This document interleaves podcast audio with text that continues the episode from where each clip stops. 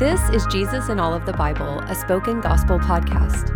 In each episode, we take a quick look at what's happening in a biblical text and how it sheds light on Jesus and his gospel. Let's jump in. 1 John chapter 2 verses 12 through 17. What's happening? Being a follower of Jesus means following him into a battle against evil. This battle isn't a war of weapons, but of desires. Loving God means not loving the world. Not loving the world means not loving what the world loves. The world loves to invent and satisfy desires for our body, lusts for our eyes, and pride in our life. The world builds systems, economies, cultures, and religions designed to tempt and destroy us. But John says the way to overcome a world of desires is by remembering that this world and those who love it are passing away, but those who obey and love God will live forever. And to a people at war, John recites a poem. This poem shepherds and soothes a community under fire from the lies of false teachers and the condemning voice of the evil one. And John assures three different groups of people children, fathers, and young men. John often calls his whole community, both men and women, children, and he reminds them that their sins really are forgiven and they truly know God as Father. Despite their temptations and failures, God has already forgiven them. Then to fathers or mature believers, he reminds them twice that their age doesn't disqualify them, but instead brings them near the God of eternity. As they approach death in this world, they know the Eternal One has their lives in his hands.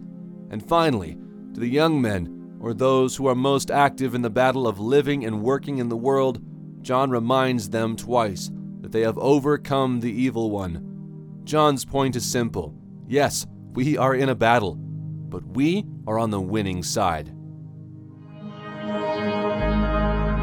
Where is the gospel?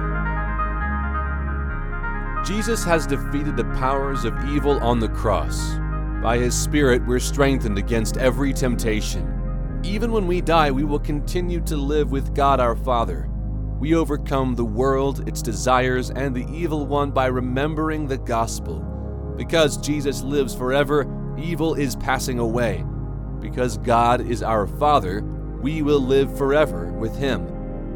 Our battles with the desires of our body and eyes have been dealt a death blow in Jesus. In love, Jesus has died, covered our sins, and been resurrected. This is the spiritual weapon we need to fight the evil one. The devil is on his back foot, and we're armed to the teeth. Whether we are fathers and mothers, or young and strong, we are all children of a victorious Father who only sends his daughters and sons into battle once armed with resurrection life. We don't need to be afraid of the world. We will overcome its temptation. The good news is that the one in us is greater than the one in the world. See for yourself. May the Holy Spirit open your eyes to see the God who is light and may you see Jesus as the one who has defeated the darkness of the world so that both he and we can live forever. Thank you for listening to Jesus in All of the Bible. This podcast is created by Spoken Gospel. Spoken Gospel is a nonprofit ministry dedicated to speaking the gospel out of every corner of Scripture.